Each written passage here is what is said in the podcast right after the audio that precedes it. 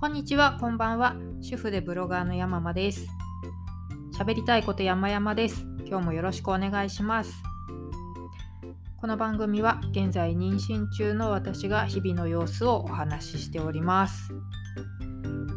本日2021年11月1日に収録してますが、えー、私は妊娠26週と4日目を迎えました。だいぶお腹が出てきてあの胃が多分圧迫されてるんだと思うんですけど食後にこう何て言うんですかかがむとあの胃酸が逆流してくるようになりました。あの喉元で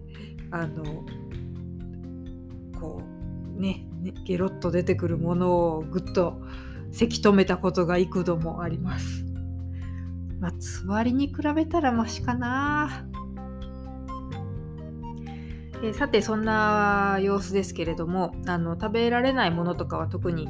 ないのであのその妊娠中に食べちゃダメって言われてるもの以外は私がこう個人的にこれを見ると吐きそうになるとかそういうものはないので、えーとえー、産前の旅行に行ってまいりました。なんかね、また旅とかって略すらしいですよ。マタニティ旅行。1泊2日で箱根の方に弾丸で行ったんですけれども、えっ、ー、と、そのあの旅行がですね、私はあんまり得意じゃなくて、で、その理由はですね、行き先選びが下手くそだからっていうふうに思ってまして、で、今回はその問題が解消されたんですよ。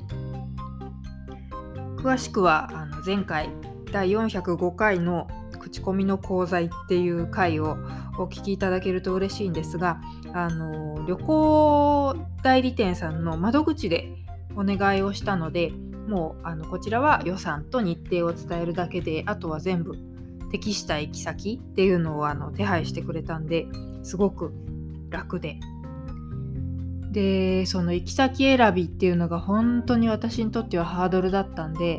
その手間が省けたことで生まれて初めてとは言わないけどすごく久しぶりに純粋にああ楽しみだなって思う気持ちが湧いたんですよ。それであのね代理店さん頼るって大事だなとかって思ったりしてあともう一つその前回のねエピソードの名前を口コミの講座にしております通り自分で探そうと思うととにかく口コミが見えてきちゃうと。でネガティブなコメントに私はすごく引きずられるので自分を持ってないもんですからね。お恥ずかしいんですけど。そうだからいつまでたっても決められないってことになっちゃうんですけどね。あのー、もう代理店さんがここはどうですかって提案してくれると口コミなんて見えてこないわけですよ。パンフレットで提案してくれるんで。でそれもまたいいことなのかなと思ったんです。あのいらんこと考えないで済むから。やもちろんあの家帰ってから行くまでに下調べするっていうことはできるんですけどちょっとそれはあえてしませんでした。なんかね嫌なことが見えてきたらがっかりになっちゃうじゃないですか。って言ってきたんですけれどもあのー、どういう順番で話そうかな。まあいろいろあったんですよ、えー、一番言いたいのは口コミ大事やでっていうことですね。もう前言撤回。早々に撤回。口コミめちゃ大事。いやーもうね、代理店さんにもし提案されたらその場でチェックするぐらいのことしてもいいと思いましたね。というのも、あ、ちょっと待って、咳込みそう。ちょっと興奮しちゃって。いやー、もうねだいぶ怒るの疲れたんで怒りが冷めてきちゃったんですけどちょっとあのその時の怒りの気持ちを思い出しながら話しますよ。本当にムカついた代理店じゃなくてあのちゃんとその施設の方にですよ。旅館に。安くはない旅館に。いやまあえっ、ー、と温泉が温泉宿でまあ、割と規模が大きいんですよ。100室以上あって。でそれなりに歴史あるというか長く続いてて15年かな？で某オイルメンテナンスっていうちょっとぼかしてみたんですけどオイルメンテナンスさんが運営するまあ今リゾートか。あのホテルなんですけどね。ホテルっていうか旅館か。いやいやあの駅から近いし立派なんですよ。でああよかったよかったと思って。で部屋も広かったしね。そうなんですけどえっ、ー、とまず入室してああやれやれと思って疲れたって座ってあの鏡むかあの和室だったんで鏡にこう布がかけてあってね。でそれをファサって取ったら大きいななんていう虫だろうか。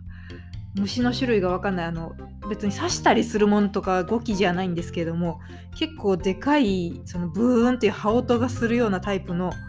虫が出てきてですね。で、まあ、何しろ我が家はですね夫婦揃って虫がダメなんですよ。ね、でもう我々お金払ってるからいくらねその自然豊かなところなんで虫がいるのはまあそれは仕方がない。だけどもそれを自分たちで倒さなきゃいけないと思うのはあの間違ってんなと思って。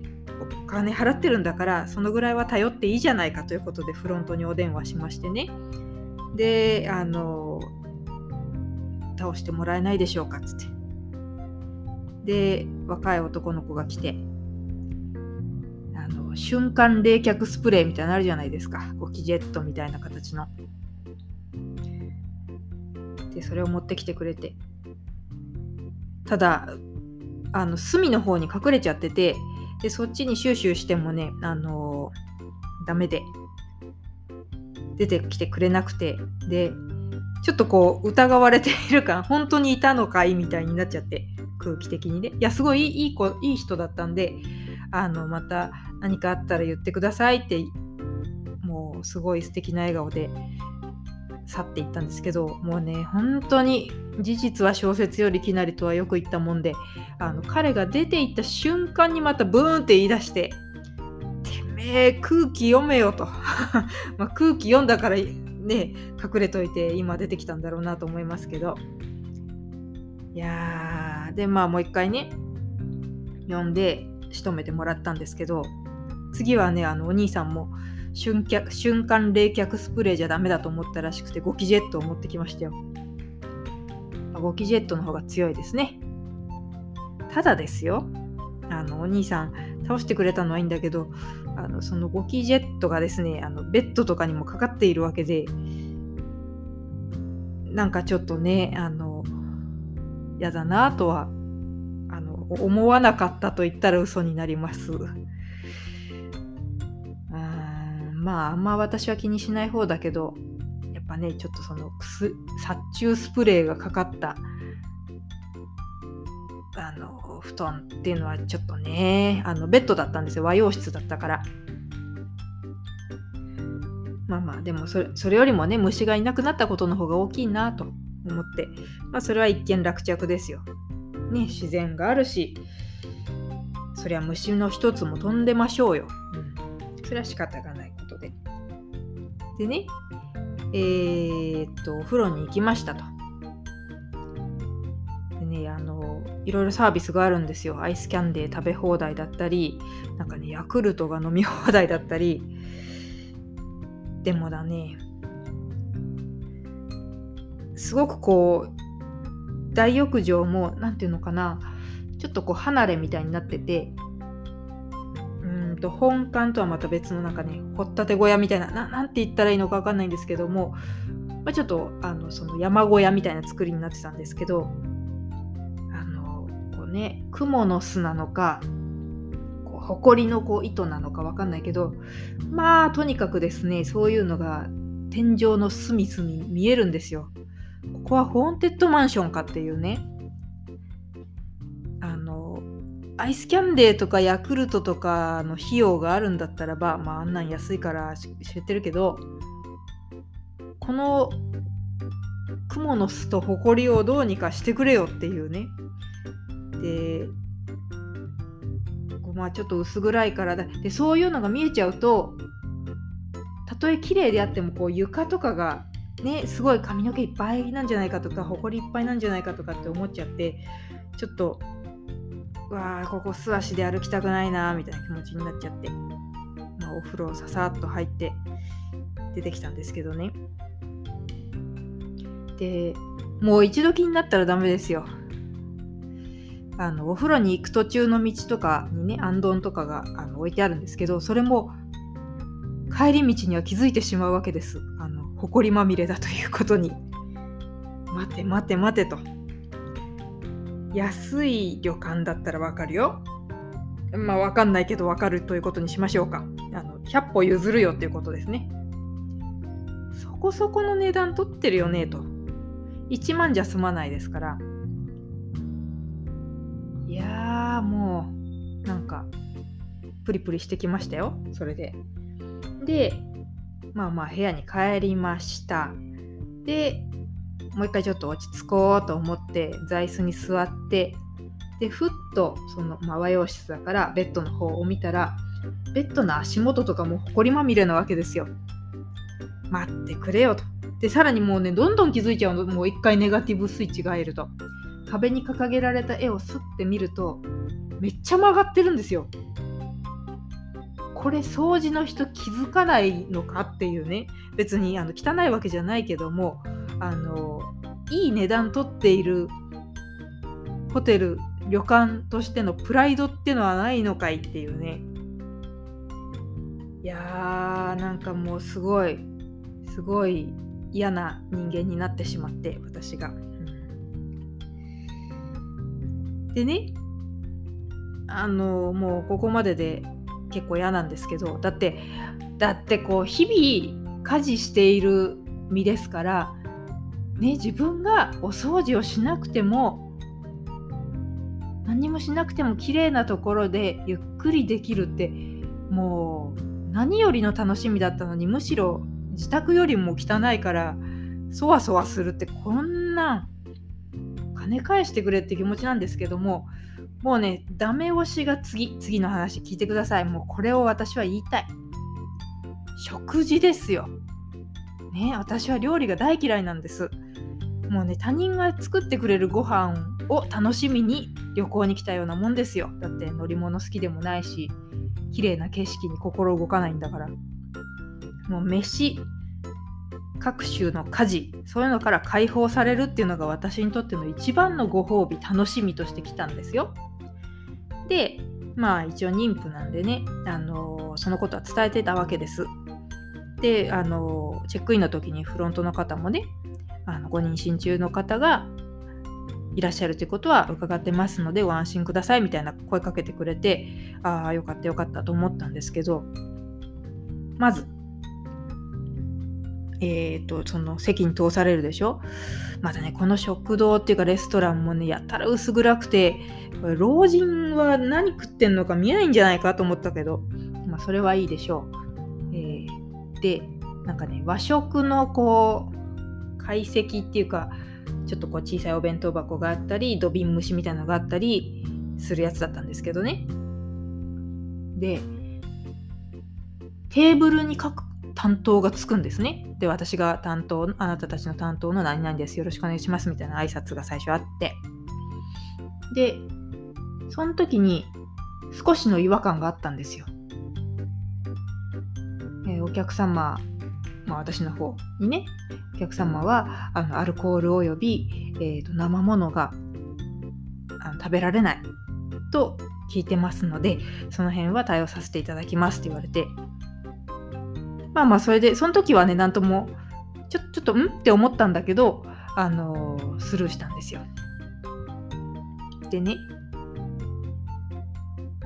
まあまあ最初のこう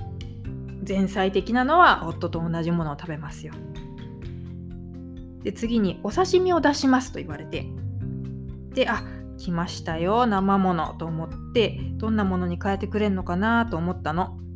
あでもちょっと待って話す順番が変だな。そうお刺身ですって言われてでその担当の人がねあんなにちゃんと挨拶してたくせに私の方に刺身をスッて出して置いて「あすいません間違えました」ってって夫の方に置き直したんですよ。この、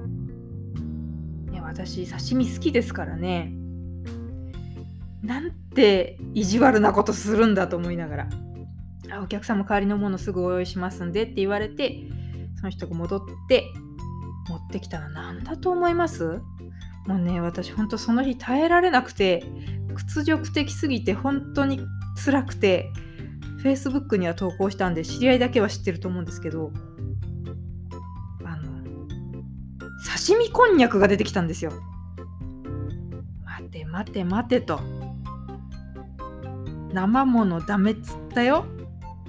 ありがとう。刺身ってとこめっちゃ重んじてくれたんだねと。刺身キープの後半？あの生魚じゃなくてこんにゃくっていうあそういういやいやいやちょっと待って待って待ってと。ギャグかと思いましたよね。いやーもうね鋼の錬金術師を読んでほしい。10日交換って知ってるっていう。これじゃああの連成できないよっていうね。いやいやいやいやしかもねそのいやめちゃくちゃいいこんにゃくだったのかもしれないけど丸くね成形されてるやあのこんにゃくだったんですよ。私の見間違いじゃなければこれスーパーで100円から150円ぐらいで売ってるあれだよなーっていうあの酢味噌がよくついてるやつねっていうね。でなんなら私は酢味噌で食べたかったけど醤油で食べるというここはもうね刺身刺身っていうところをすごく意識されたんでしょうね。いやーマジでと思って。夫はもうゲラゲラ笑ってるし。でもねほら刺身 with 何かかもしれないあ刺身こんにゃく with 何かかなと思ったのですよ。さすがに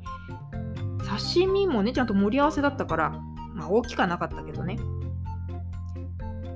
これは代替品としてねその10日交換されてないので、まあ、何らかつくのかなと思っ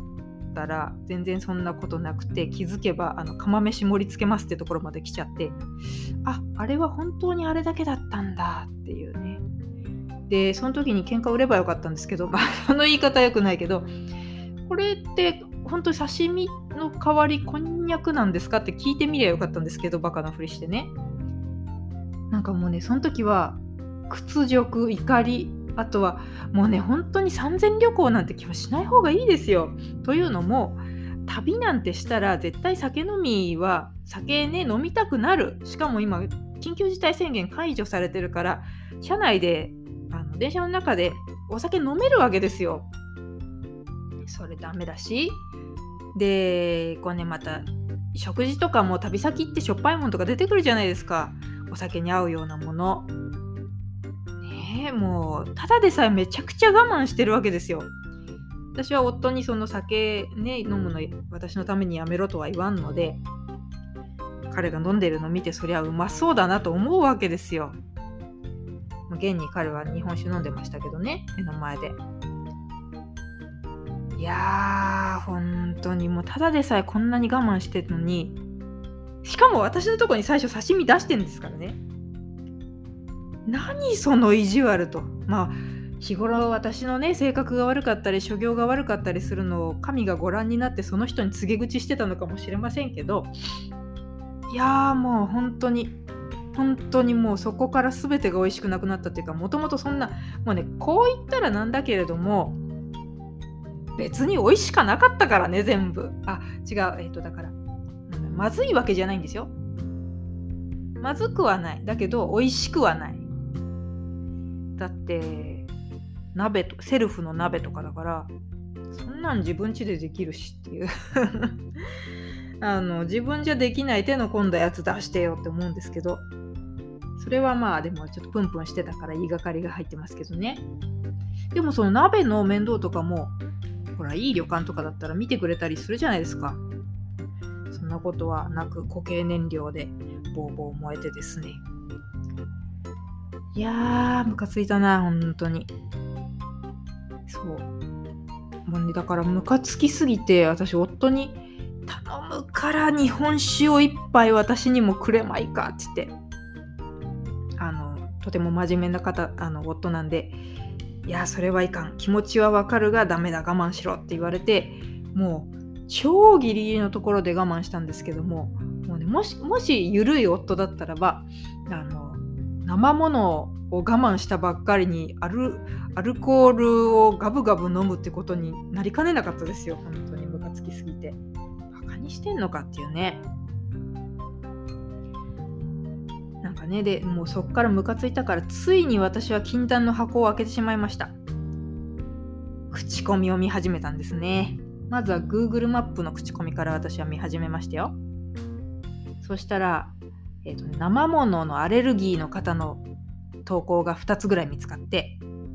私2つしか見つけてないんですけどもっと本当はあんのかもちゃんとその辺調べてないけどお一人は夜ご飯がお寿司だったそうなんですよ。であのアレルギーなんで生ものダメですって伝えたら白米が出てきたって言うんですね。でお金が変わらないとあの金額が。でもう一人の方は朝朝食でお刺身が出てくるんだけどもダメだって言ったら、えーと、豆が2つだったと。もう私はそれね、先図、あのドラゴンボールの先図だったと信じたいですよ。あのそしたら2つってだいぶ合成ですからね。もう HP 回復しまくりですよ。本当に。舐めてんのかっていう、もうね、その2人を探し出して本当、友達になりたいぐらいでしたね。私は刺身こんにゃくだったよって。まずねその私たちのテーブル担当って結構ベテランのおじさんだったんですよ。お前は刺身こんにゃくを持ってくる時に胸が痛まなかったかと。私だったらもうねその人がかわいそすぎて料理長に言うよ。刺身ねお魚の刺身の代わりに刺身こんにゃくってちょっとギャグが効きすぎてませんかねと。もう少しなんかこうあのえー、せめて何ですか？刺身的なもの？あアボカドとかねほらマグロの味するっていうからさ なんかちょっとこう盛り合わせませんかみたいな。言っちゃうと思うけどな。でまあまあそうそうだからいろんなねで冒頭に言ってたその清掃が行き届いてないみたいなことも結構みんな書いててもちろんあの、ね、すごくあの評価のいいホテルなんですよ。でも割と最近の投稿ではそのネガティブコメントが多くてでそのネガティブコメントは結構うなずけるところが多かったんですよ。食事も大して美味しくないとか値段に見合ってないとか。なんか嫌な思いしたんでしょうね。ご年配の方と一緒に行って結構その食事の時間に融通が利かなかったとかね。やっぱその辺ってサービス業の腕の見せどころおもてなしパワーだと思うんですけどお客様が神様とは言いませんけれどもちょっとした臨機応変さマクドナルドに来てんじゃないんだからそれを求めてたけどもダメだったっていう人とかあとはやっぱりその綺麗な環境が良かったけどもそうじゃなかったっていう何しろだって運営してる会社がそういうメンテナンスさんですからね。メンテナンスしろって話なの。そのね社名であのあのメンテナンスっぷりであの恥ずかしくないのかと。15年確かに長いですよ。しかも温泉だからやっぱりいろいろカビとかね敵がいますよ。そういうメンテが大変ですよ。わかる。わかるんだけども古いっていうことにあぐらをかいてないかと。古いんだから仕方ないでしょって壁紙とかも剥がれてるわけですよ。ねそういうのやんないと会社としてどうなのと。ましてそこを強みだって言ってるような社名じゃないですか。いやーで本当にねだからなんか投書を送りつけたいぐらいなんですけれども、えー、ホテルのサイトにはそういうなんかこうご意見箱的なのはなくてですねもちろんホテルにも置いてなくてですねあこの人の意見は聞きませんという感じ。いやーだってコロナ禍で苦しんでる飲食店宿泊施設いっぱいあった中でみんなこうじゃあ今はメンテナンスの時間だと割り切ろうっつって張って掃除したりとかね空気清浄機入れたりとかみんなが涙ぐましい努力してるところでお前はサボってたなっていうのがすごく分かった。どうもそのグループのホテル他はね結構評判いいんですよ。だからまあその会社全体が悪いってわけじゃないんですしスタッフさんはみんなねあの感じ良かったんだけれども多分その運営そのホテルの運営担当の人ってのがいけてないんだなと。本当に。まあ一応ホテルのサイトにトリップアドバイザーが埋め込まれてて口コミ見られるんですけどもう最近の投稿とかもボロボロなんですよね。あのやっぱ汚いっていうのが一番多かったかな。客室にあのお風呂がついあの露天風呂がついてるんですけど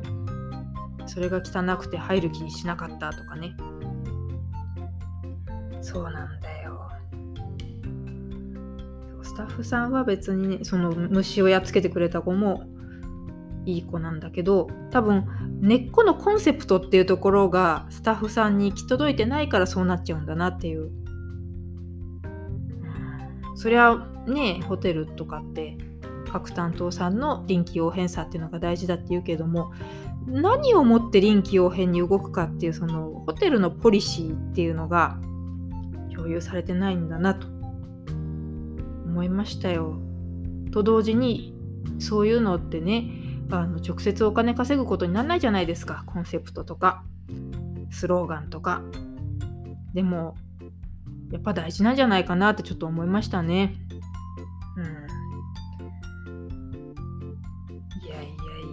本当に親会社がムカついてたまらんぜ。えっ、ー、とちなみにねその親会社さん親会社さんというか運営してる会社さんのロゴマークの上には「良い朝のために」っていうスローガンが掲げられてますね。私はもう布団もなんか気持ち悪くてなるべく肌が触れないようにしたかったから靴下とかを履いて寝ましたよもう。まあ結構私はあの被害者面するタイプだと思うんで自己憐憫タイプだからねあの話半分で聞いてもらえればいいと思いますけれどもでもあの火のないところに煙は立たないということも伝わったら嬉しいなと思うのです。え、でねその口コミも結構前からそういうようなことが書かれてるのに全然改善してないんだなっていうのもがっかりポイントもう言ってもき伝わらないんだなっていうそれを踏まえやはりあのとっておきの時とか大事な時旅行先っていうのは口コミを見た方がいいです。すいませんでした。ネガコメ見てください。そのネガコメがいつついたものなのか、だいぶ前から同じこと言われ続けてるなっていうのは本当に改善の姿勢が見られないってことですからね。そんなわけで、まあね、ブログにもいつか書きたいと思ってますが、とりあえず、えー、まずは信頼しているこのポッドキャストを聞いてくださってる皆さんに愚痴ってみました。超ムカついたよ、マジで。もう箱根は二度と行かなくていいね。っていうぐらいの気持ちです。あ、怒りの気持ちを思い出しましたけども、もう、はい、終了。吹けるだけですからね。えー、そんなわけで、あの、三千旅行行ってまいりましたという話でした。えー、私が行ったホテルは、強羅の、えー、雪月花というホテルです。気をつけて。えー、私のブログ、言いたいこと山々ですも、ゆくゆくはこのことを書くかもしれないので、よかったらチェックしてみてください。えー、この番組に対するコメント、ご意見などは、ハッシュタグ、しゃべりたいこと山々をつけて、ツイッターに投稿していただければと思います。もしくは、番組の小ノートに書いてある URL から質問箱で投稿してください。えー、また、あの、聞いてくださったら嬉しいです。ここまでお聴きいただきましてどうもありがとうございました。失礼します。Thank you.